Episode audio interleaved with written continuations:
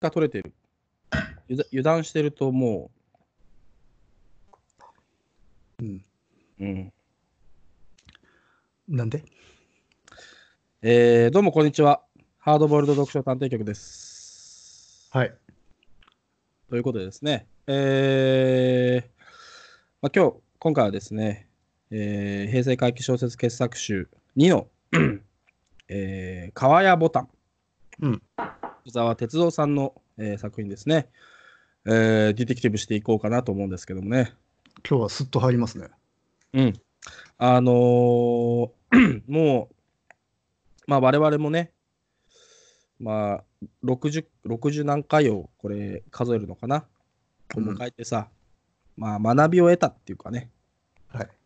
うんまあ、前振りは誰もいらないんじゃないかなっていうね、いや、知らんけ ど。悲しどうい結末、どうなんですかまあいいんじゃないかなと思ってね。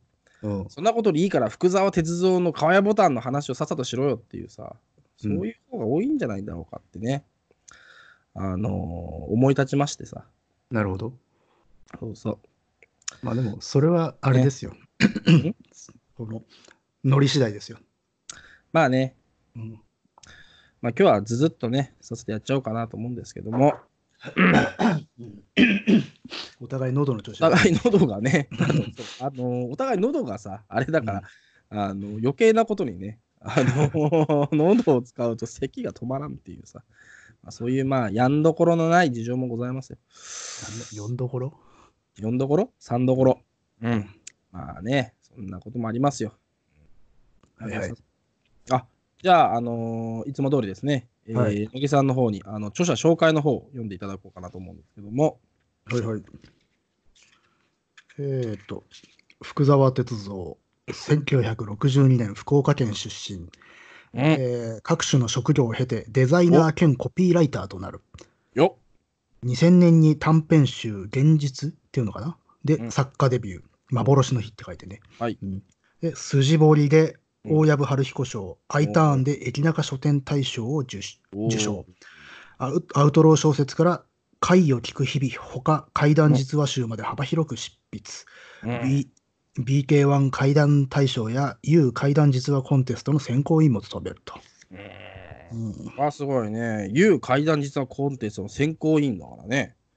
まあだからもう筋金だよ。じ実は怪談畑にも造形が深い、ねえでもいろいろ書く人っていうねですね。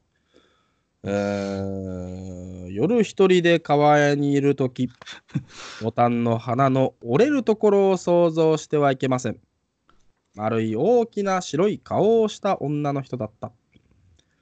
私のなぜかという問いに、それはその思考が霊を呼ぶからですとだけ、抑揚のない調子で答えると、女も夕暮れの道にキビスを返していたと。うーんそういうことなんですね。いきなりもう読み始めましたねはい、えーまあ、そういうことでですね、まあ、夜一人で川屋にいるとき、ボタンの花の折れるところを想像しちゃいけないようなんですね、どうやらね。これってさ初めて聞いたわ、なんかこういうのあるんですかねこういう習わしというのか、えーどうでしょうね、ないんじゃないまあ、うん聞いたことはないけどね。これってねこれ直接この小説のあらすじにはそんなに関わりがないんだよねいや、どうでしょうね、そこはね、あの我々探偵ですから、 あのあだから一サブ見サブテクあ一見ね、一そうそう見そうあの分かりづらいです。一見そのさ、あのー、分かりづらいですけどね。今さ、あの昨日見た映画の「明日に例えようかなと思ったけどさ、思い浮かばなかったから 今やめました。アスカ、えージャック・ビルト・ハウスジャック・ビルドハウスね。この2本立てを昨日見てきたという昨日我々2人ね、見てきたんですけど、その話をね、なるほどねしないっていう今日をはしてありますから今日いきなりなんか本編入ったからどどういう風の吹き回しだろうと思ったらうんこう、合間合間に入れていこうとしてるんだな。と思ったんだけどね、あのー今日はね、しない。やっぱね、本当。硬い。まあやっぱそれはやっぱね、川屋ボタンに失礼ですよ。 いや、今までさ、今まで散々失礼なことして きたんで。大事なことしてた。いや だって油断すると浅見光彦だからな。いやでもさ、まあ、浅見光彦だとさすがにさ、その、うん大浅見敦彦だからさ、川谷ボタンの方もなんかこうね、文句も言いづらいじゃないですか。リリスペクト。リスペクト、川谷ボタンが、もしね、人格があればですよ、川谷ボタン。ね、浅見光彦相手じゃなあみたいなね、兄貴が警視総監だし、みたいなことを考えちゃう。まあ、あまあ、うまんあ、そうまあ一応会、会議。あ、そうだねうん、そうね。でこれいいよね。。でこれもうさ、あれだね。あの、一部物語集みたいだね。夜一いや人こでの川屋にいるとき、ボタンの花の折れるところを想像してはいけませんってね。これだけでね、なんそうかそうそホうラーだよね。階段だよね。え、なんだろうっていうね。まあそまれあ、こそとにかくね。一行階段ってのがありますからね。うん吉田由美さんねの。そういう世界をちょっと見ましたけども。うんうんでもこれいいね。で、それはなんでかって聞くとさ、うんそれはその思考が霊を呼ぶからですっていうのがいいね。うん言い方ね。思考が霊を呼ぶっていうのがいいね。ねえ。まあまあ確かに、ボタンの鼻の折れるところっていうね、うんなんていうかこう首が落ちるようなイメージがなんかあるもんね。ありますからね。うんうんですね。でまあそのセンテンス、まあ、短いセンテンスが終わるとですね、まああのまあ、本編というか、まあ、始まりますよね。うん。うんまあ、こう昼過ぎからね、えーまあ、主人公がなんかこう面白くないだろうと思いながら読み始めた本は案の定面白くないっていうさなんか当たり前体操みたいなことをこう言い出した、ちょっとあの面を食らうっていうね。ううんん、なるほどね。まあどうも、うん何者の本なのかがよくわからず、家の本棚に入っていたものらしいというね。ね、そういうなんかもう、そういうのが家の本棚にあるっていうのもなんかね、どういうこっちゃねんって感じだけども。うん。まあね、その作ある作家の自動伝、自動、自動、自書伝風の、 自動、自叙伝。自叙自叙自叙伝風の小説らしいが、話の組み立てがひどく粗雑で ある。やかましい。あ、そうそう。 もうさ、自叙伝がさ、自叙伝風って結構、あれだね、分岐点だね、これがね。んいやいあや、こそのう、うん、えどういうこと その読めなくてさ、あの泣くか泣かないかの分岐点がここだなと思ったね。いやいや、そういうこ自とか。叙伝風、自叙伝風ね。まあまあまあまあ。はいはい。なるほど。うんで、まあ、主人公がまだ幼い頃の回想から始まるのだが、少年期があるかと思うと中年期に飛び、また少年に戻るというように、物語の展開が脈絡なくバラバラである、あーっていう謎のカット風ね。うん謎の小説が本棚の中にあって、それをなんとなく漫然と主人公は読んでいたという。まあ、これは明らかにこの小説は全体の話の構造そのものを示唆する、まあ、なるほどね伏線なわけですよね。うんうんうん、多層構造の最初の1枚目だよ。そうね。うん赤いボタンね、ちょっと多層なんですよね。短いですけども、話に横軸はループで、縦軸は多層なんだよね。そうだね。うんん。まあ、それでね、前回もお話してたけど、あの、まあ、隅田川うん、ちょちょっとだけね、まあ、頭をよぎりますよね。ですね。うん。っていう感じで、まあ、なんとなくつまんねえけど読んでいたと。うんうんうん。でも、これがね、うん。どうもこう、ちゃんと出版されたものではなくて、奥付けを見たら版元版元はなく、どうやら鹿版らしい。ああ、はいはいはい。で、文章は下手くそだし、話は、の組み立てもひどいんだけど、うん。それどころか、全く同じ場面が2度出てきたのには、さすがに並行してっていう。うん、で、本のあちこちを調べてみると、同じ内容のページがいくつもあり、何箇所も乱調しているようだったはいはいはい。というね。まあまあまあ、こうなってくるともう入っちゃいますよね、その世界にね。そうだね。でもさ、この、まあ小説というかまあさ、ストーリーとかでさ、うん。まあずるいなと思うのはさ、こう、うん取り留めなく読んでいたらいつの間にか眠っていたらしく、気がつくと窓の外は真っ暗だったって、うん。おいっていうかさ、んその、 そのパターンさあみたいなね。だからまあね。 これはだから、分かりやすいっちゃ分かりやすいよね。まあね、うん、あこのこからインしちゃってますよっていう。うん。ただ今回、あのー体調がさ、悪いから、あの割とこう、辛い、辛口のね、あのー読み方をしようかなと思ってさ。あ、そうなんですか。なんで体調悪いと辛口なんですか。 いやー、そうね。確かになんでかって聞かれると、何の理由もないけど、でもやっぱり悔しいじゃないですか。そのね、いや、そこで張り今合って体調が悪いっていうさ。そこは素直に。俺がこんな体調悪いのにさ、地球の裏側ではさ、元気にいっぱい遊んでるさ、あのーワイキキビーチなんかで遊んでるやつらがいっぱいいるんでしょうん。それ思ったらもう、腹が立ってしょうがないよね、これね。もう、なんかさまあ言ってることがもうさ、あの、不思議滅裂ですけどほぼほんと病気みたいな感じになってきちゃった から。あ多分の聞いてる人もね、ちょっとゾッとしてんじゃないかなっていう。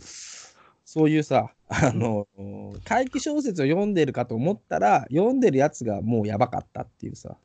怪奇という怪奇小説。っそうそうそうそう。ていう話だからな、これ。あ、そういう話なんですね。 あの、まあもう、オチを言っちゃいましたけいやども、まあそういう話でしたね。まあ、我々もまたこのメタの中に引きずり込まれて引まきす。ずり込まれてる。危ないですね、本当にさ。えー、まあとにかく眠ってね、まあ、気がつくと、もう辺りは真っ暗なんですね。うん。ここから、まあ、なんていうか、ストーリーの展開自体は割と緩慢で、あのね、情景描写とか、うん。ディディテールが割と細かく続くよね。うん。うん。あんまりないね。うん、まあ、ちょっと何ですか庭で虫が鳴いているとか。なんかねうん。あ、でもここね、あのーやっぱさ、本読んでるとどんどんそのさ、その本の中と自分がシンクロしてしまうみたいなことってあるじゃないですか。まうあ、ん感情的なところがね。うん。今これ、まあ、141ページ読んでてさ、独り身の味気ない晩飯を薄暗い火の下で食べていると、なんだか腹具合がおかしくなったっていうさ、うん。でちょうど今、あの腹も壊してるから、これ、なんか急に親近感が湧いて、おそこからちょっと辛口じゃない塔塔になっいてるんじゃないですやかー。、もうそうですよ。これはもうね、あのー本当にいい小説だなと思っててさ、適当すぎんな。まあまあ、でもさ、その、この、なんつうのかな、今、厳しい世の中じゃないですか。あのーパブリックイメージにさ、パブリックイメージっていうか、決めつけのイメージ、厳しいじゃないですか。まあまあへん偏見とかレッテル貼りみたいな。そうそうそう、ラレッテルバリ。男性だったらこうあるべきみたいな、女性だったらこうあるべきべき論をとにかく回避する、まあ、とりあえず SN 上では回避する文化じゃないですか。今はね、今はうん誰も傷つけずにね。誰も傷つけない、あの、うんパーフェクトワールドだから今はさ。うそう考えると、このね、どきし、独り身の味気ない晩飯を薄暗い火の下で食べてるとっていうさ、別に明るい火の下で食ってもいいじゃねえかっていうね、ん、いうとは思うけどね。うん あの、ガンガンにさ、あの蛍光灯つければいいじゃないかってね。だし、まあ、別に独り身だからこそ、まあ、ええ豊かな食もありますからね。で、もうピザとか頼んじゃうみたいなね。まあまあ、でもこれ自体はもう、とてつもなく物寂しい、まあ家に物物寂 寂しいしい心持ちで暮らしてる男の話ですからね。そうですね。うん、あのとりあえずね、あの、突っかかってみましたということで。 なるほどね。あ、こういうところで辛口でいくわけね。まあ、こういうところはもう、あの、やっぱり、その、 べき論はさ、一個ずつ潰していこうっていうさ、 なるほど。えーそういう態度ですから、えー咳が止まんないんですけども。まあまあ、そこでね、なんとなく腹具合がおかしくなって、用足しに川屋に立った。で、まあ、ああー、これはダメだね。一つ、 どうして え、何がいやいや、あーまあ。で、まあ、一つ気になるのは、川屋っていうとこですよね。そうそうそう、川屋なんだよね。これ、時代的にはさ、そんなに、まあ、昭和だよね、おそらく。まあ、昭和だよね。昭昭和、うん昭和昭和昭和、昭和。うん。だってさ、あのーサザエさんだって川屋って言わんで。言わないね。ねえうん。言うのはだってね、いや、でも確かに男は辛いよで、虎次郎は言うかもね。虎次郎は言うけど言う、ねさくらは言わないんじゃさくならいは言わないし、ヒロシも言わない。でしょだから、そこに、あ の、虎さんの構造があるじゃないですか。あるね。うん確かにね。川屋、ねえ、だから、川まあ屋虎ま、次 だから郎、川屋、虎次郎。ちょっと油断すると、浅見ならぬ虎次郎。でも虎次郎はボタンの花とかは分かんないもんね。花には疎いからね。でも花ではね、いいエピソードがあるんですよ。男は辛いよでさ。そうなんですか。ハイビスカスの花しかわかんないわ。いや、でもハイビスカスの花だったかな。第40、最後の方だよね。で、三つがね、うん。あれ、5組と話したのかな、まあ、5組と2人で、まあ、トラさんがちょっといない間に2人では浜辺がどっかで話してんだよね。うん。あのーで、いつも通りその2人はね、トラさんの恋の行方を心配してるんだけど、ああ、でそこでね、その、三尾が、おじさんはその、綺麗な花がこう咲いてるとね、それをこう、遠くで眺めて、こう、なんかこう大事にするっていうかさ、うん。つまりさ、積まない、つまない摘み取。らない。そう。その場にあるのが美しいと思うのが、おじさんあなあんだっていうんだよねいいな、おうで、 あの、三尾くんはって聞かれると、僕は取っちゃうタイプだなーっつって、まあ、そのシーンはおるんだけど、 いや、いいシーンだ、それは。いいシーン。そう、だからあね、いや子供心って覚えてる。非常に寅さんの恋をすごく綺麗に分かりやすく表現してるな。うん、どうせおい いな。まあ、そういうことですね。で、まあまあえー花には疎いので、ボタンの花がどういう花かよくわからない。そう主人公は陽太氏に川屋に行ったら、そのさっき言ったボタンの花の折れるところを想像してはいけませんというね戒めというか格言のようなものを思い出した。うん。うん、でも主人公自身はボタンの花がどういうものかよくわからない。ねよくわかんないね。まあでもボタンって確かに階段にまあね、円まあまあ、ボタン。縁 が深いっていうかまあねボタ深いン道路ってありますからね。ううんんまあ、あれはボタン花そのものではないけれどっていう。でもよくわかんないんで、主人公もそのなんかさ、記憶、格言の言われた記憶はあるけど、あの女は何だったんだっけとかさ、なんか曖昧なんだよね。曖昧だね。まあ、この小説も基本的になんかいろいろな接着面をわざとぼかすからね。そうだね。うん曖昧な、えー書き方をしてますよね。まあ、過去、過去と今と、うん夢と現実と、あとはもう、なんだろう、語り手そのもの、すべてぼかしてるんでね。ねうんまあそんなね、まあとにかく、まあぼんやり考えながらですよ。うんうん薄暗い川にしゃがんでいると、ね。だからボットン便所だね、川屋ね。まあ、そうなんでしょう確かね。にねなんか、古めかしいトイレ。うんで、急に玄関の戸を叩く音がしたので、えー飛び上がるほどびっくりした。つってね。うんあるなぁそういう時は出ないですけどね。でもなんかさ、1年に何回かあるよね、このトイレってさ、いる最中にこうピンポン来ちゃうっていうさ。あアマゾンね。まあ、それに対するエピソードは特にないんだけどさ。おうないんだろうな。うん、ない。 うん。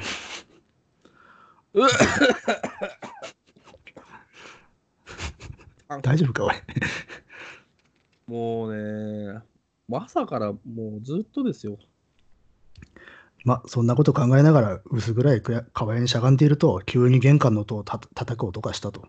で、飛び上がるほどびっくりした。おお、怖い怖い。で、明かりもつ けず、恐る恐る玄関に出てみると、引き戸のすりガラス越しに大きな男の影が見えた。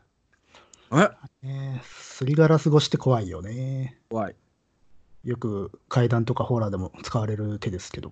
うん。うん、で、男は戸を叩いて開けてくれ、開けてくれと、押し殺したような声でつぶやいてくると。で、気味が悪いので黙っていると、うんそこにいるのは知っているぞ、早く開けろと。まあ、なんか知らんおっさんがね、うん。開けろ開けろ言ってると。うん。うん、でも知らんおっさんじゃないんだよね、これね。まあ、おっちを言っちゃうとそうだけどね。うん、まあだってその後相手もね、あのあまあ、主人公がね、誰だか知らないけど、夜分に何の用ですかって言ったら、相手の男は、今日は飲んでいないんだ、でも体の具合が悪い、母さんのところは、お前も知っている通り入れないんだ、頼むっていうね、どうもこの家の親父のようだと、親父のような口ぶりであると。うん、うんででも主人公は、家を間違いではないですか、なんか勘違いしたおっさんとか酔っ払いが、なんか勝手に押しかけてきてるのかなと思っちゃってる。うん、そうしたらその相手の男はね、自分の父親によくそんなことが言えるな。今晩だけでいいんだ。本当に飲んでいないんだ。金もない。どこにも行くところがないんだ。開けてくれという。まあなんか飲んだぐれのかなり迷惑をかける親父ってやつだね。なるほどね。うんああ。これ大変だね。どうした、いや、これもうさ、父親がアル中だと大変だなと思ってね。うん、まあまあ。その後、で、うん乃木さん、乃木さん、その後、その味はどうしたんだい、 だから続けるんですかなあなあ、どうしたんだいまあでもそのね、親父はなんか知んないけど、もう戸の外でも拝むようになっちゃったとね、あらまあ。うんお前が俺のことを恨んでいることは知っている。しかし母さんのことは仕方がなかったんだ。今日は飲んでいないというのは嘘だ。確かに少しは飲んでいる。まあよくあるね、こういうことね。でも、も酔ってはいないっうんていうね、まあ、嘘をちょっとこう、少し少しずつ削っていく。でもずっと最後まで嘘ついてるっていうタイプの人ですわ。こいつはしょうがねえやつだな。うん、でも主人公はね、あなたは私の父親じゃない。うん。うん、うちに金目のものはないとうん。うん、私は心底怯えていたが、精一杯5キロ詰めた。なるほど、ね。そうか、それならいい。お前がそこまで言うなら仕方がない。あらまあ。と言って男は消えていったと。うーん、よかった。うん。う。そうんまあね、でも本当、怖かったね。でもよかったよかっうん、大丈夫かた。うん。ちょっとあんまり喋りすぎるとさ、咳が出ちゃうからさ。そう か。ややめるか、今日。いや、あのー基本的にはドキュメントっていう体質あの体でやってますから、このままやっていきましょう。そうですか。あのー、喋り方を変えればいけると思います。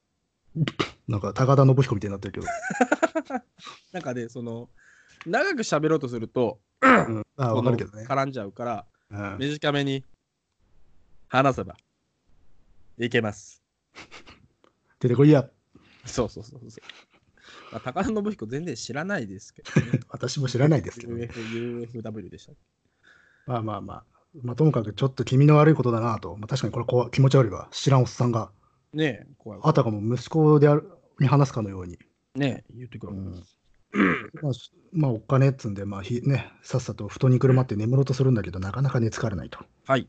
うんね、こう眠るといろんなこことが頭によぎってではいあの女が言ったボタンのこととさっきの男を結びつける必要はないけれど、あまりにも頃合いが良すぎるようで気味が悪いとうんまあなんとも雲をつかむようなねそもそもその女とは誰なのかっていうこと一切説明がないしねえ、まあ、本人は分かってないもんね。分かってないんだよねで男も何者かよく分からないここの時点で何も分からないねえうんしかしね、乃木さん、うんやっぱり父はいたのであるよ。まあそうなんですけどねもうね。結局犬なん、犬じゃねえや、父親なんじゃねえかよっていうね、ここはね、ありますけども。そうそう、あのね、144ページでね、うんなんだかんだ言っといて、いきなり、あの、せんうん開業してね、しかしやっぱり父はいたのである。どういうことだえっ、と、ここもだから意図的に、あの、なんつうの、うん。あのシームレスにつないじゃってるんだよね。ね。ああいつ誰だったんだろうっていう文章のいきなりケツで、やっぱり父はいたのですって、父認定してるんだよ。なんだよ。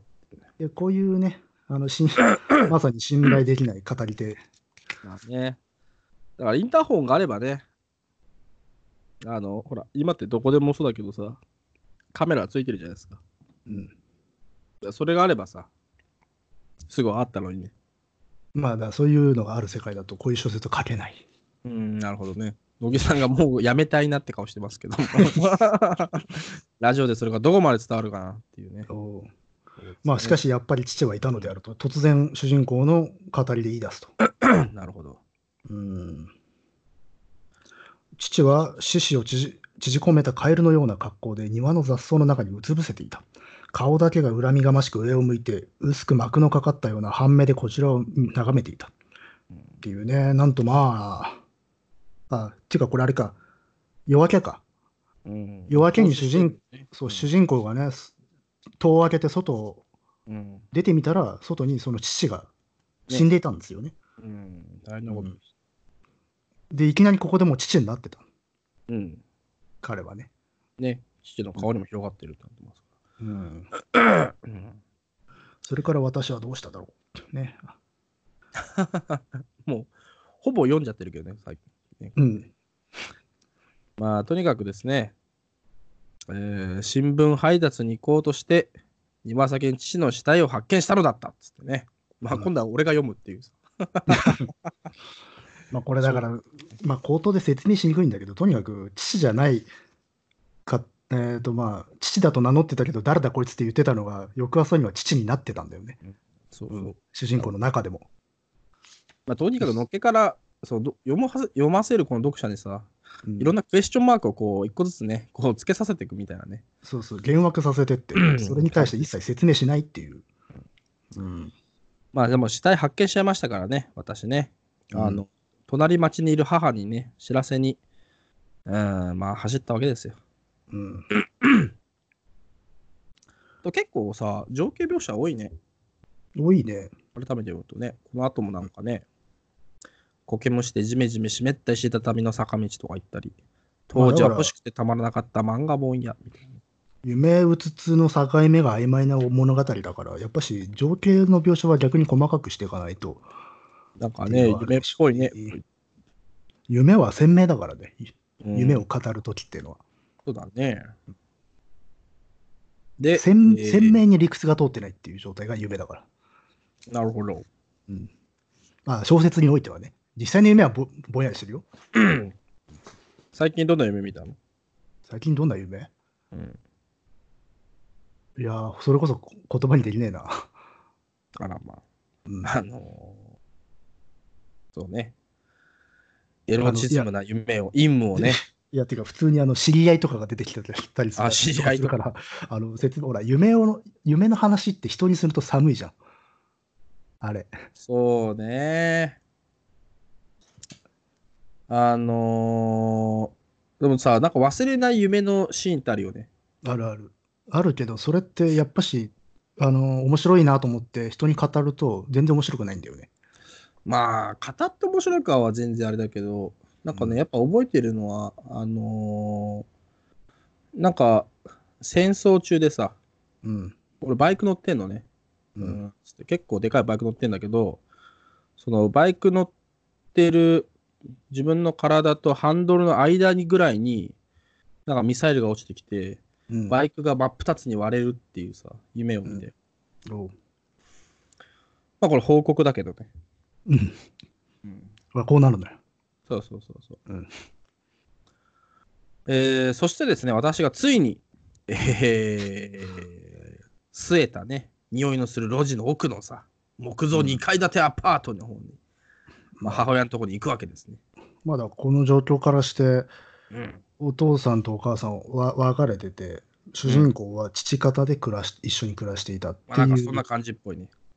でまあまあで気づいたら、あの最初は男大人の男だったのが中学学生の頃の自分になってんだよね、文章あの字の文でそうそうそう、うん俺もそれが言いたかった。 そうそうそこに一切の説明はなくっていうそうだね。初めの方は、なんかね中、中年かどうかわかんないけど、まあ、とにかく独り身のとかなんかさ、っていうまあだから独立してる、まあ、大人だった、まあ、大人っぽいよね。う、うんんまあ、だからちょっとじ中学生時空がね時空をちょっとまたいじゃってるんだねね言ってます。うんあで、えーこんな早からどうしたんやっつってね、えーまだは若い母は、えー毛布で白い胸を隠して、いぶかしそうに言うわけですね。うん、で、 私がね、えーお夫を死んだでっていうことを言うんですけども、母は、うんっつって、まあ、特に驚いた様子もない。うんまあそうすると、その母の横で知らない男がね、またこう起き上がって、えーなんかいるわけですね。まあ、このもう母親の恋人かなんかいるわけですよ。そうねでまあねちょっと柄の悪そうなね人がね、あの、そうだね。うんだってその男にはさ、入れ墨してんだもんね、背中にね。赤い花の入れ墨がねもしかしたらボタンなのかしらねこれもねえ、これはボタンなのか、どうなのか。まあわかりボタンってね入れ入れ墨でもよく入れますしねませんねえうんまあ、とにかくね、うーん、夫を死んでると母親に伝えて、うーん、まあなんか、どんな話だか忘れちゃったのかな、ぼんやりとね。うん。あひ記憶はひどく曖昧で考えると頭の中でもやがかかったような心持ちになるっていうねうーんなんかそんななんかはっきりしないっていうだから、さっき、その、大人の自分からすごくシームレスに、中学生の頃の自分の物語になっているんだけど、それは時間が昔に蘇っているのか、それとも思い出話なのか、それすらも曖昧になってるっていう。まあ一応でもあの144ページとかだと、それから私はどうしたんだろう、あの日私はってなってるから、一応、だか回らまあ想なんだよね。改装にはなってるんだけど、改装しましたよというところって入ってなくて、そのままスライドしてるのに、あ改装なんだっていう、こういうことをもう繰り返すんだよね、これ。まあ、そうね。うんあんまりなんかね。もうそこに境がないっていう、うんまあ、要要はありますかな、そういう。まあ、ここでまた、えーセンテンス分かれてですよ。で、えーまあ、父のね、話がありますよ。まあ、これもなんかね、悲しい話ですけど、まあ、父親がね、その生きてる時は小さい出版社で編集してたけど、なんかね、うん、本当は作家になりたい、ねうん、なんかね、ありがちな、なんかあれパターンなのかなと思います。まあ、わなびを抱えたまま、うん家族、所帯を持ちで、持っちゃうっていうね。だからこれはあれだね、えーシャイニングだ ね。まあまあまあ、そう、そうなのか、そうだな。うん、まあそうね、酒飲んはいでそうそう作家になりたかった男が酒飲みになって、だんだん身持ち崩していくっていう。日本持ち崩しく。これホテルが出てこないからそうだけだからね、これはね。まあでも、この家自体がある種の磁場持っていくから近いとは思うけどね。うんうん、川屋ボタンとは、つまりシャイニングのことだったんだな。久しぶりよの、し 久しぶりよのーし。技が出てきたな。何でもシャイニングにするっていう。まあ、とにかくね、世の中のことは大体シャイニングだなで済む。まあまあまあ、でもとにかく作家さんになりたかった父はよく小説家や画家志望の青年たちを集めては酒を飲みって、饒舌饒舌に芸術を語っていたって痛々しい感じだね。大体しいね。で、その若者たちも結局なんかね、うんあの慕っているわけじゃなくて、ただ酒が飲めるから、適当にこのせん、そうで先生気取りをおだてていたっていう。辛いな。うん。で、この先生も、あこのお父さんもね、小説は書いてるんだけどうん、ただの一枚も他人に見せようとはしなかった。なるほどね。あまあもここでね、あ最初に出てきた小説はこの親父が書いたんだなってのはわかるけど、うんうん、まあひでえもんだった。う、まあね、ひどいね。うん、で、まあ結局ね、えー父親の勤めてた会社も傾いたりして、えーもうだんだんアル中になっちゃったんだね。無職のある中になってきた。うん、そして、ある夜遅くですよ。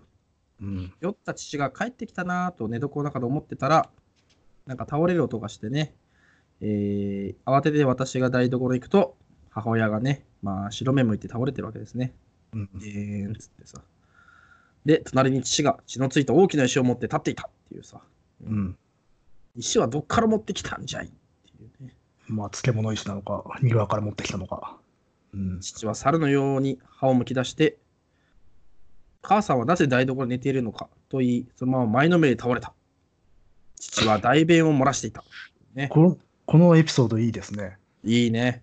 あのたただ単純に DV じゃなくてっていう、わもう最悪の、最悪のね。最悪の落ちぶれ方っていう、うん母さんはなぜ台所に寝ているのかという、と言いながら倒れて大便を漏らしたっていう。つまり、まあ、そこがね、川やボタンたるゆえんと言いますか。あるゆえんなのが、うん、まあまあ、それでお母さんね、もう、これはもう辛抱たまらんってんで、うん出てっちゃった。ね、まあ、大変ですよ。うん。結局はまあね、えー父親もなんか、日雇いのなんかね、肉体労働になっちゃって、まあなんかこう、ほとんど酒、そのね、お金も酒に費やしちゃう、ねうん。で、まあ、主人公もね、やむなく新聞配達のアルバイトを始めたと。ねまあ、だからもう典型的な、なんかね、ジャパニーズトラッシュの物語トでラッ。シュ、ジャパトラだね。今話題のさ、貧困ね。うん。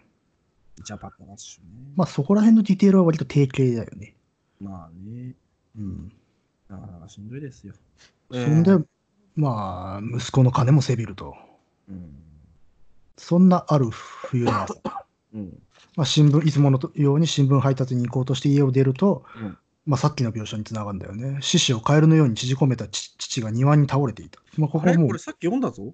そうまんだ全く同じ表現をわざとしているこれ、あれララッチョラランチョ白々しいなまあ、つまりそういうことだよねつま。りそういうことなんだよねそうこれあのだから親父が書いたとおぼおぼしきあのめちゃくちゃな小説はこの物語そのものなんだっていうねえ、ということなんですよね。まあ、ねえ。で、こっからなんかやっぱ、面白くなってくるよね。うんその、父がね、父が酒に酔って家に帰ってきたが庭で眠ってしまい、そのまま凍死したのだろうと医者は言った、みたいなこと言ってね。うんまあ、ただ実はもしかした ら夜に帰ってきていたのかもしれないって話なわけだよな。あで、ねそうそう。主人公はそれを知っていたかもしれないよっていう、ねうん話になってくると。うん、ね、そうだから、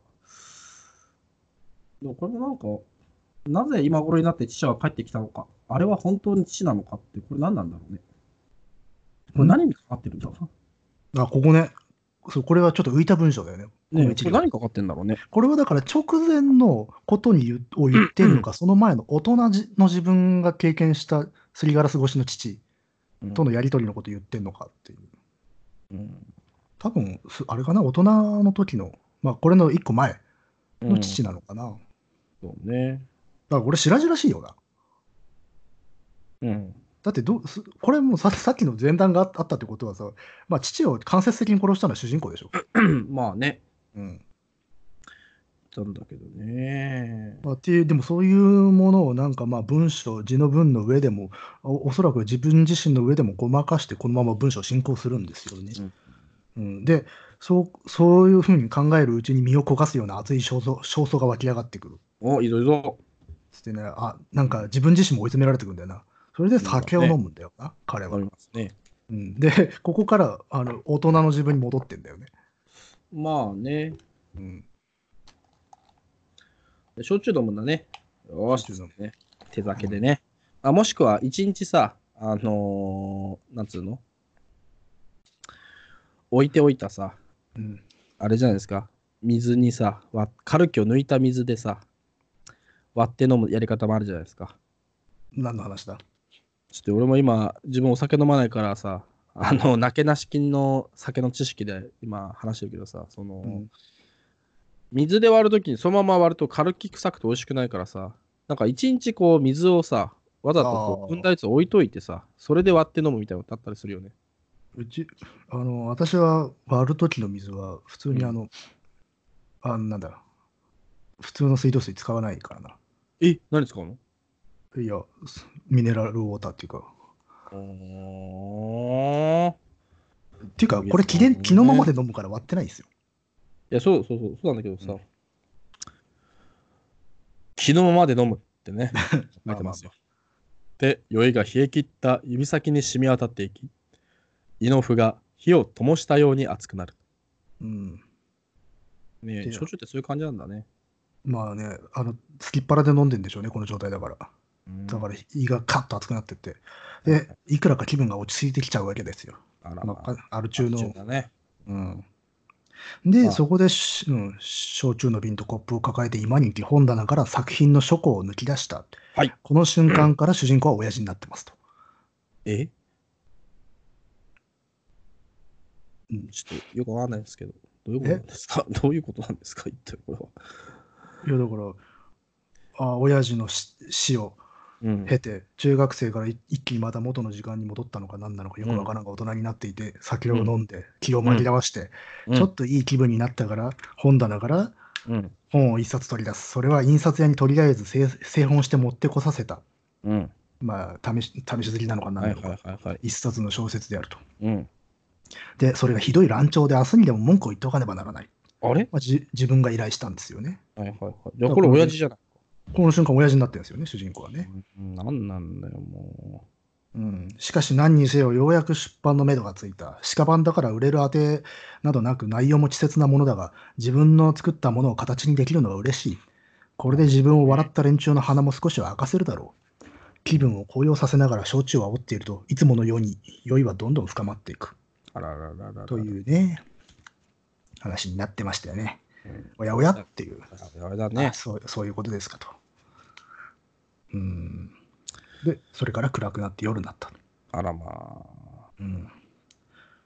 で、そうしたら出て行った女房のことがしきりに浮かんでくる。うんあいつにこの本を見せたらどういうだろう。あ。うん。いいじゃないか。で、もしかしたらね、自分のこの最初の一冊、最初の作品をあの女に見せたら自分の評価が変わるんじゃないか。見直してくれるんじゃないかと。よりを戻すかってね、話といになうるひね非常に頼りないというか、可能性の低いことをね、考えて。ねで、その奥さんのとこへ行くんですねよ。し、行こう行こうん。今頃あの女は男と何をしているのか。昔のことなどなかったような顔をして夕飯でも作っているのか。それとも私に見せたこともない顔をして抱かれてでもいるのか。ううん、もう早く行けもう行けま行あ、しもう嫉妬含みでね、行くわけですよ。け行けばいいんだよ、もうとにかくね。うん。で、玄関を出ましたと。はい。そしたら薄暗い空になま鉛色の雲が重く垂れ込めていると。うーん、なんかどうでしょうこれハッピーエンドになるのか大丈夫かな もう完全に読んでるだけ、鑑賞してるだけの人になってますけど、大丈夫ですか ね。あのね、やっぱ長く喋るとね、うん咳が出ちゃうからね。咳まかあ戦田信彦しかないから。で、まあね、うんそこで外をで外を出てみたら、ふと庭の様子がいつもと違っているのに気がついた。ええまあ、そ多分大して広い家じゃないでしょうね、これ。はい平屋のね、おそらくね貸し屋なんでしょうん。う。いつの間にそうなったのか、やけに広い庭には一面に玉砂利が敷いてあり、飛び石が点々と続いている。うん。その先には大きな松の木と古びた山門のようなものが見える。うん。うんで、奥のしず庭の奥まったところに大小さまざまな墓石が並んでいるのを見て思わず足がすくんだと。お寺だったんですね。あらまあ。というね、非常にストレートだね、これね。これはね、でも、これでもね、良かったですよ。ね、ドド直球でよかったよね。ね、これは良かった。で、あの日と私はつぶやいた。うんあの日酔った勢いで女房のパアパートに上がり込み、男にしたたかに殴りつけられて階段を転げ、転げ 落ち、どうにか家まで帰ったものの、中には入れず、庭先で凍え死んでいたのは私だったのだ。終わりましたね。ねまあまあまあ。えー、だからし、息子の語りが大人に戻った時には、親父になっておりまして、え。ねうん、で、親父はその小説を見せるために嫁さんのところを、よりを戻したくて、え。う行んっ。たところ、そこの嫁さんと現恋人にうんワンパン入れられて、転げ落ちてったと。ね昭和の、あれですよね。え。物語ですよね。そんな感じだけどね。うん、魔王男に殴られて階段転げ落ちるっていう。うんそれで帰、家に帰ろうとしたら、部屋にいや家の中に入れず、そのまま投資したと。うん。で、まあ、なぜ入れなかったのかっていうのは、まあ、息子が開けてくれなかったからなのか、あるいは自分が開けてくれなかったからなのかなんなのか。とう。いうような、まあ、循環のお話でしたと。うんうんで循環でありながらこれ自体のはどこかあの主人公が書いたうん。あるいは主人公の親父が書いたとおぼしき小説の中なのかと示唆するような、ねえ、ところはありますもんね。うんということで縦幅横幅ありますかな。短いんだけどね、うん9ページにもなんない。そうね短いけど、うん。そのまあそのループ構造なので非常にうん、幅のある作品になってますよね。ねうんしかしでもね、川屋は一体どこにか何なんだって感じだね。そうそうだからさっき言ったじゃないですか本編と関わってないんだっていう。まあ一応父は代弁を漏らしていたっていうところは、ね、そこだけだからね。うん川屋でしたけどね。これだ、なんなんだ、この川屋にいるとき、ボタンの花の折れるところを想像してはいけませんって言ったのは誰なんだろうね、これね。誰なんだこの丸い大きな白い顔をした女の人だったっていうね。誰だ誰だ、誰だ、誰だまあ、だから考えうるのは、このなんだ ボタンの花の折れるところを想像するとこういう世界が現出するってことなんですかね。かなあうん、もしくは隣んちの何なんだろうね。母親の描写ってどんなんだったっけね。あんま、母親はそこまで、うーん、若い母親ぐらいしか書いてなかったもんな。うん、これって何なんだ夜一人で川にいるとき、ボタンの花の折れるところを想像してはいけません。ううんん。。うん。で、実際これさ、ボタン、その想像してるんですよね。この近畿を主人公破ってるんですよ。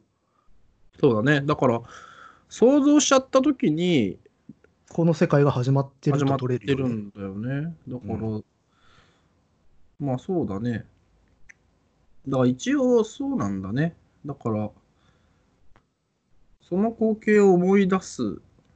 だからその光景を思い出してから、そこにいるのは知ってるぞ、早く開けろっていうのが来るんだそもうんそうそう、ねあのそのボタンの下り、トイレの中でそういえばあんな話あったのなんだなんだったんだろうなって思っていた後に、その親父と、あるいは自分うんとおぼしき何かが訪ねてくる、そうだねそこからもう時空はもう歪んでんですよ、乱れ乱れに乱れ乱れ。ね。だからまあ、やっぱし、それはこのボタンの花を想像することによって起きる回っね。ていうことになるんでしょうけれどね。ねっていう。うーん。ただ、あの、なんていうんですかね、イメージが絡んでないから、その実際のその、この循環の中に。そうだね。そうすると、だから、このボタンの花の折れるっていうことに何かそういう意味でもあるのかなと考えたりはしたんだけれどね。何なんだろうね。うん。これは、自体は非常に階段的なね、あね。の導入なんだけどね。う。うんん。革屋とかボタンっていうとも古典的な階段っぽいんだけどっていう。うんでも始まってみたら、まあ、非常に不思議な話ってい素う敵のなが。話だね。うん。でもままあ、あちゃんとそういうなんかね、前振りして、それが発動すると、回がガンガンってくるっていうのは、うん。非常になんかね、ルールはしっかりしてるけどね。まあね。た、うんまあ、ただまあ、なんですかね。切れ目は切れ目は割と分かりやすいんだけど、わかりやすい、そう。ううん、ん。あの、隅田川はもっと難しかったよね。そこは。難しかった。難しかった。うん。うん。うん。ねえねえみ庭先で凍え死んでいたのは私だったのだっていう、この、うんなんつうの終わり方っていうのは非常にいいけどね。古風な感じがしていいね。今出てきた家を振り返ると、それは家でなくて、どこだかわからない寺の本堂だったっていうのもいいけど ね。ああこの寺、寺ボンと出すっていうのすごいよね。うん、うん。もうちょっとさ、これ不思議な世界にしてもいいわけじそうね。ゃん。うん、寺からボンって出てくるっていうね。だから、このあ思いっきり寺出すっていうか感覚と、最初の川屋にボタンっていうのはちょっと共通するところがあるんで、両側をそういう非常になんつうの、定型的なストレートな表現で挟んでおい挟んでおいて、中ではちょっと割と好き勝手やるっていう。そうね。うんまあね、どうでしたかね、この作品。いや、面白かったですよ、僕は。うん面白かったですけど、川屋とは一 体 そこだよね、やっぱし。そこが一番引っかかる。ねえ。これはなかなかね、ヒントないんだよな。あんのかな、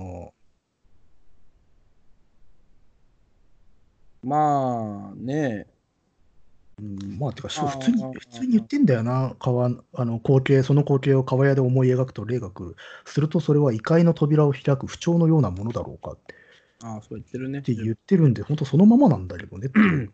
うんまあでも確かに、まあ、確かに川屋っていうのは家の中でちょっと特別なとこだからね、あれ。まあね、まうあんうんそう言ってしまえばそうだけどさ。まあ、境目っていう、家の中の境目みたいなところだからね。まあね、うん。川屋ボタンね。いやー、ほんと、面白かったね。なんかあれだな、ピンとこない感じだ な。いや、なんかさ、難しいな。ディテクティブしづらいなと思ってさ、またもや。うーんと、だから、川屋以外のうん。うん。理屈は全部通ってんだよ、これ。いや、ほんと、川屋以外は全部ね、どあのシャイニングだっつって済むんだけどさ、川屋だけが。まあまあまあまあま手がねあ、あの、それ以外は割とちゃんと、野木さん、はい。シャイニングにもトイレ出てきたんじゃないのいや、出てきたけどさ。あの、いやほら、前任者がさ、うん前任者と話会話するところトイレだったんじゃないの無理無理無理無理無理か。無理。なるほどね。うん、まあ、うんそういうことだったらね。まあ、でもなんかさ、うん。なんつうのかな。平成会計小説傑作集うん。で、なんでこれなああまあまあね、確かに。あの、なのん、極めて昭和的な話だからね、これ。まあ、昭和的、うん、昭和的だし、なんかさ、その、そうね。 1の時にはもうなんかさ、その平成初期のいわゆる昭和64、5年みたいなさ、そういあうのーテイストだったり、だし、ちょっと昔の時代設定のものでも、必ず、なんていうのかな、時代を超えて、し平成またいでるみたいなものがあったんで、あまあうん、選ばれてしかるべきそうそう作品群だったなとは思うけど、これは確かにそういうか感じないよね。ねわまあ、我々がよく分かってないのかなっていうのもあるんだけど。とああれかな、やっぱしちょっとこう、怪談ブーム的なものの到来の方がみたいなところがあるんですかね。だから実は階段っぽくないしね。階段っぽくないじゃん。なんかさ、結局は。入りは怪談っぽいけど、中身は怪談っぽくないからね。確かなんにか。幻想譚じゃん。そうね、怪奇だよね、まさに。。うん、幻想な感じだから。これなんでなんだろうね。うーん、確かにそうだな。このアンソロジーという単位で考えたときに、まあでも2はなんかね1に比べるとそこら辺なんかよくわかんないんだけど自分で把握わかんないんだよねなんか理屈付けができないし縛りをそれほどに感じないというか、そうそう1の時はそういう時代平成という時代だったりなんか都市とそうじゃない田舎のなんか対比みたいな読み方してたけけど、どはそ私、うそうそれがなんかこうこうアンソロジーの並びでなんかより際立つみたいなのがさあったなぁと思うんだけどいや、でも、これもさ、一応、水牛群まではさ、感じたじゃん、それ。そうね、まあそっか。まあ、水牛グノーシスをね、1999。 9年あたりねのあの終末的な感じっていうのはあって、それを超えて、なんかあれかね、かいまた回帰していくみたいな、そういう時代の流れみたいなのがあるのかな。これいつだい、ね2000年。 ?2000 年か。うんあだからやっぱ超えたっていうところの意味合いがあるんじゃないですか、99年を。あ、世紀末を超えてってことか。超えて、ここからまた違う、まあ、てモードになっていくよっていう、ある種のバイルストーンみたいなものを置こうとしてるのか。まあこれもあれかもね。この後の、あのー、海馬とか、まあそっちの方を読みでいくと分かるのかもしれないけどね。だと思いますね、多分ね。うんまあ、で要はだから、ボルテージがさ、99年までは一つの起点、あの目標があるっていうか、うん、そテうンショねン。の上げ、あの向かう先があって、それがはいはい。パッと終わるわけだから、あうん新しいテーマを探さないといけないっていうか、なるほど。新世紀のね。我々、新世紀に行ける我々はね。そうなってくると、ある種の回帰みたいなものになってきたりするのかなっていう予感を現時点では思ってます。この先読んでみたらまた、うんそう。ね、分かってくるかもしれないけど。うん、前さ、うん。あの99年の話でさ、山本直樹の話をしたじゃないですか。覚えてますか、ありますね。山本直樹がね、うあん。の99年ぐらいにその「世界最後の日々」みたいな漫画を書いた時に、はいなんかれ冷戦かなんかが終わってしまってうん。なあのどこにあのカタストロフを求めればめあのカタストロフ破局はいはいはいはい。のボルテージを求めればいいのかってなった時にあ99年があるじゃんって言って書いたっていうんだよな。あーなるほどね。だから多くの書き手があれをなんていうのか指標にして書いてたってとこあるんでなしるょほうど、ねなるほど。うん要は使えるネタだったっていううん。それはあるかもね、99年。いうのがあってでそれを超えるとガラッとまた世界が変わってくるっていうのは多くの書き手にもあったんかもな。うん。うん、まあ確かにね、空に浮かぶ棺とか、グノーシスとか、まあ水牛もそうかもしれんけど、に比べると、だいぶ極端に毛並みが違うもんね、これね。そうそうそうそう。まあね、でそこからまたねいいわゆるゼロ年代っていうなんかくくりが始まるじゃないですか。まあね、ありまう、すから。うんーん、んこれはなかなか。 我々の青春期ぐらいになってくるんですか、ここからとか。そうね。うん大爆笑だけど。まあでも、とにかく2はね、難敵ですよ、2はさ。ああ。まあ、そうかもね。あの、いわゆる中、中期に当たるわけだもんな、平成の。そうそう。うん中期っていうのはなんかさ、なんか我々も読んどころがね、難しいね。い初期はさ、うんなんかい言うバブルだなんだとかさ、まあ言えなくまあまあ、も本当文字通り時代が変わった直後ですからね。言えるけどね。うん。まあそんななんかこう、ハードボイルド探偵の難しさをね、抱えつつ、あの延々とやり続ける我らですけども。うん。まあ、川谷ボタンの犯人はね、うん、おみ見え見えてるんですよ。何誰何ですかだから、いや、最初のい、最初のねう、ん段落にいる人なんだけど、こいつはどこへ行っちゃったのかっていう話だよね。あお、丸い大きな白い顔してます。 そうそうそうそう。この 女は、この女はどこへ行ったかっていう話だよね。そうね。うん、いや、この小説で僕が一番面白いなと思ったらそれですもん。うん、そうだよ実はそれ、あの、本編ではなくて、うんうん、どこじゃったんだろうね。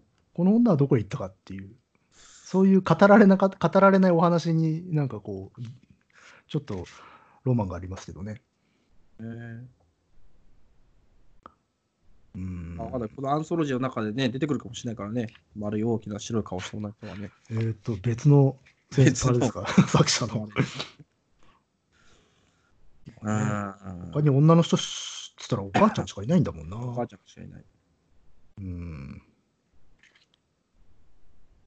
でも本当になんかあれだな。これ、これも連作とかだったりしないのいやー、どうだろうね。これなんか今は、初出読んだけど、再生ボタンっていう文庫になってるらしいけど、ああ、はいはいあんはまり連作っぽい題名じゃないけど、どうなんだろうね。い。なんかあれでしょでえっ、と、その、げ現実うん現実を再生ボタンと改めてた短編集え、そうなのじゃなかったっけ確か。えー。じゃあ、カーヤボタンもそういう、なんか、不調なのかな再生 するっていう、何か。記憶の再生装置みたいなことなのげ現実も再生ボタンもタイトルからしてそういうことだよね。そまあ、まあ、うつつと、ね、隔離ごとあのあの世の世界であるとか、夢の世界との境がまあボーダーレスになる話だよね。まあ、再生ボタンちょっと調べてみようかな。そうね、それを読むとなんかわかんのかもね。ある種の基調みたいなのあるんでしょうからね。まあ、再生ボタンでやるとどうしてもね、再生ボタンのアイコンがいっぱい出てきちゃって、もう。三角形はね。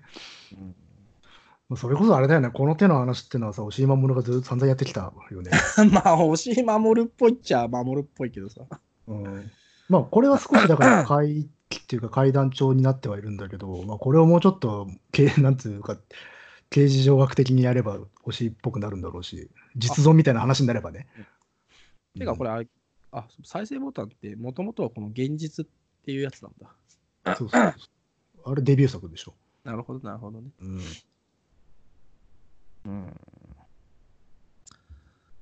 まあ、本日のさい、あのーハードボールド読書探偵局、いかがだったでしょうか、ま強引に終わらしたね。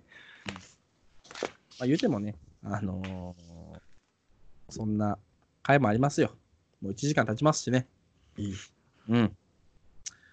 とにかくですね、えー我々は負けずにね、これに懲りずに、 負けて 負けたと言ってるようなもんですけどねそれ。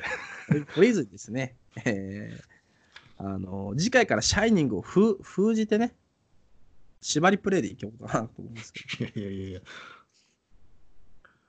うーん、誰なんだよ、丸い大きな顔した女の人はね。まあな主人公が言っちゃってるからなあの女誰なのかっていう。ねえ、まあ、これはだからもうあれですよね聞聞くしかないね。聞くしかない。まあ、わかんない方がね、怖い、怖いし、面白いってことが世の中にはありますよ。あ一番言っちゃいけもなうい。一つがね一番言っちゃいけないやえつ。ー川谷ボタンに出てくる大きな顔をした白い女の人なんじゃないでしょうかね。おダメごかし。まあね。そんなこと言うとりますけども。まあ、しょうがない。ね。しょうがないって言っちゃったよ、 もう。ねいや、別にしょうがなくはないんだよ、別に。いいいいんですよ。いいんですよ。か書かれてないことだから。あれだ、いいんだ。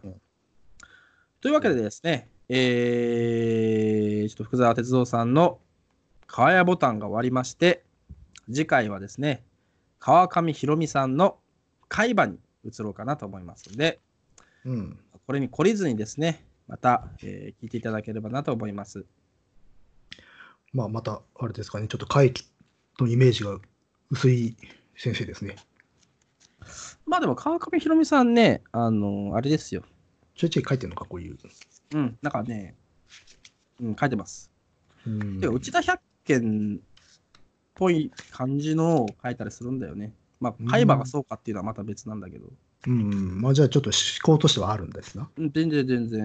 うんあの結構ありますよ。むしろ短編そういうの多多かったりもしますよ。なるほど、なるほど。うん、なんでね、えー期待は高いんじゃないですかね。海馬、面白かったですよ。本当、うん楽しみですな。はい。これやっぱしあれですか、あの脳の海馬ですか。うん、違う違う。あ、違うの読んでないあ読んでないのか。そう かそうか。そう僕はリアルタイムで読んでますから。あ、いつもじゃあ読んでもらえるとねあ、我々の好きなタイプのやつですよ。あ、なるほどね。いいですね。ということでですね、えーお相手は咳がどうも抜けない堂本と。えー、ノリでございました。はい、それではまた次回。ありがとうございました。